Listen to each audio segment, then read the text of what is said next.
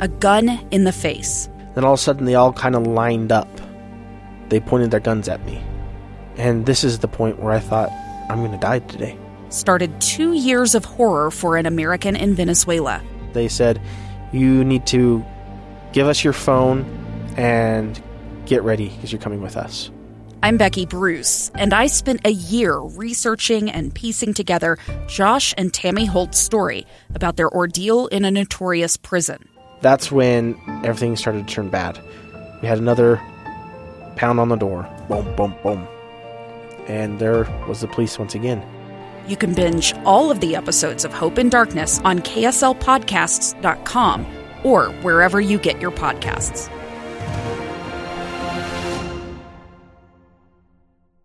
Welcome back. Final segment of the week. Yeah, and we get a few days off, hang out with some family, do some fun, maybe get some exercise. Keep your masks on, social distance, blah blah blah. Uh, there, there was another there's another topic I wanted to address with you today, and I'm not going to have time to do it, but I'm going to hold on to it until Monday, and it has to do with uh, wastewater. I'll just very quickly uh, tell you that with all of uh, this COVID talk, and there is still uncertainty as to where the the numbers are coming from. We know that Utah County has had a disproportionately high uh, spike. We know that a portion of that spike is made up of uh, relatively young people, but that is just that's about as specific as we're able to get because we don't have universal testing. You know, that's just not a thing, or do we?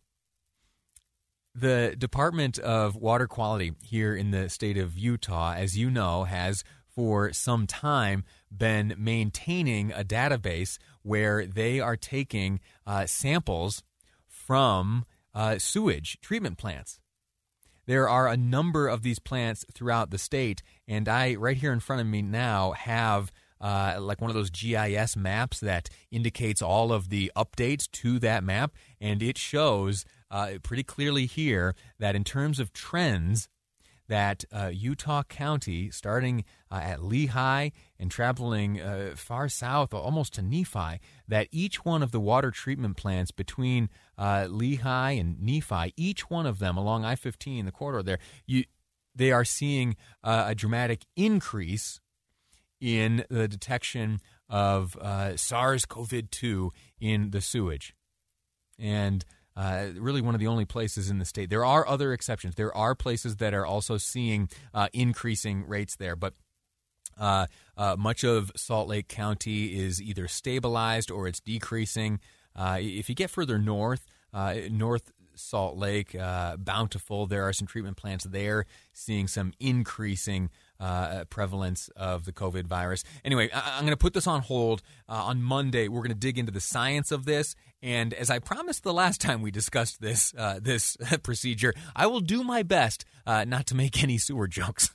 no promises. Uh, we'll dig into that on Monday. Right now, though, uh, I- I'm going to tell you something. I was for a long time a congressional aide one of the ways that we passed time there was uh, digging into uh, obscure procedure.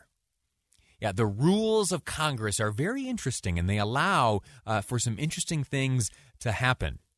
And uh, I want to tell you about one such motion that is available. It's called the motion to vacate.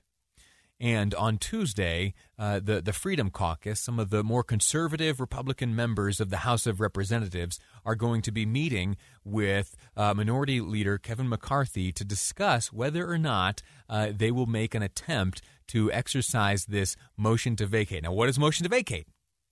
It's a, a privileged motion.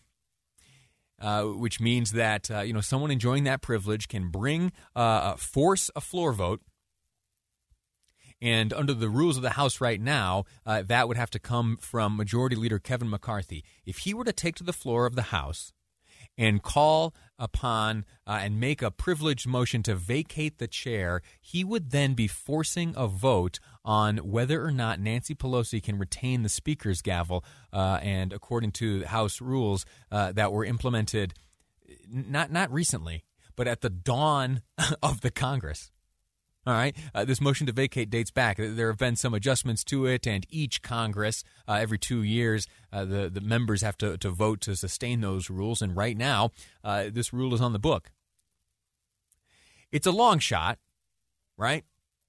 But it would uh, demand uh, some decisions be made by by certain Democrats. There in the House uh, is really two sides. There are two sides to the Democratic Party. There uh, are the traditional folks, and then there is the AOC squad, uh, the squad plus the rest.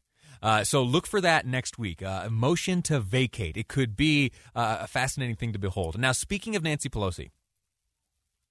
There is another interesting bit of constitutional procedure uh, which uh, has to do with at least the, the position of Speaker of the House, and as it is the case now, Speaker Pelosi. And I only have a few minutes to explain this, so uh, so stick with me here. There is a chance that Nancy Pelosi ends up the next president of the United States. There is a chance that Nancy Pelosi ends up as the next president of the United States, taking office in 2021.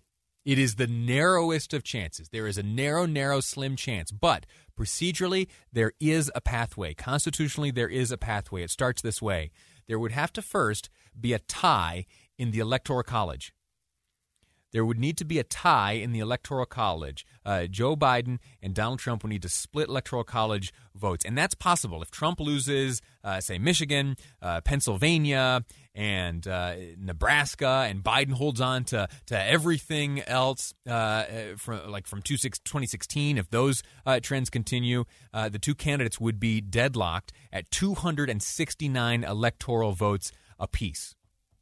Now, remember that happens uh, after the new Congress is seated. So uh, the the or rather the certification is made after the new Congress is seated. So you go into the new Congress with a tie in the Electoral College. Do you, does anyone know? Any history buffs know what happens next? If there's a tie in the Electoral College, the House then votes for the president, but not every member doesn't have a vote every state represented gets a vote, and the vote of that of that state is determined by the majority of members within that state delegation. And there is a chance that that vote ends in a tie. There is a chance uh, that the delegation split uh, ends in a tie, and the House would then vote 50 50 uh, to, send, uh, to send this president candidate that. And so what happens then? A deadlock reverts then to the vice president. Who selects the vice president? In this case, it's the Senate. And there is another unlikely scenario in which the Senate could be deadlocked. And so, in the two choices to seat the president, the House unable to make progress due to a deadlock, the Senate unable to elect the vice president due to a deadlock, what happens next? Line of succession takes effect. As soon as Inauguration Day rolls around and there is no new president uh, constitutionally selected, it reverts to line of succession. And who then is standing and waiting? Standing in wait? Speaker Pelosi. Nancy Pelosi.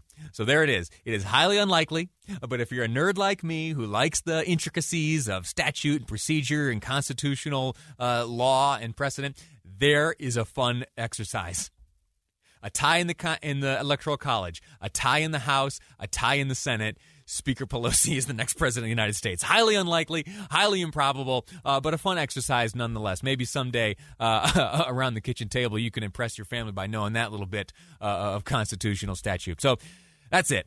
That's the show for today. Uh, on Monday, we'll we'll get right back into it. For now, though, it's time for me to step aside and make way for the great Jeff Caplan as he brings you Jeff Caplan's afternoon news. Uh, plenty to be covered ahead. Uh, likely focus, of course, this high number 1,117 new cases of the coronavirus here in the state of Utah. Details all throughout the afternoon here on KSL News Radio.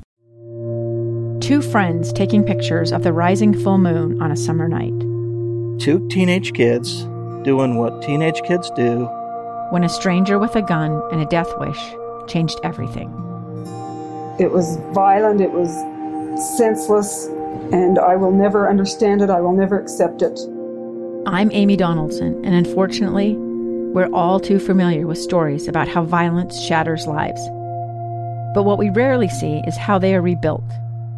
In a new podcast, The Letter, we relive tragedy, but only so we can hear the rest of the story the struggle to reclaim lives, the realities of grief, and the possibilities of forgiveness. I believe in miracles. Sometimes I thought There are no miracles. Yeah, there are, and this is a big one. Follow the letter at theletterpodcast.com or wherever you get your podcasts.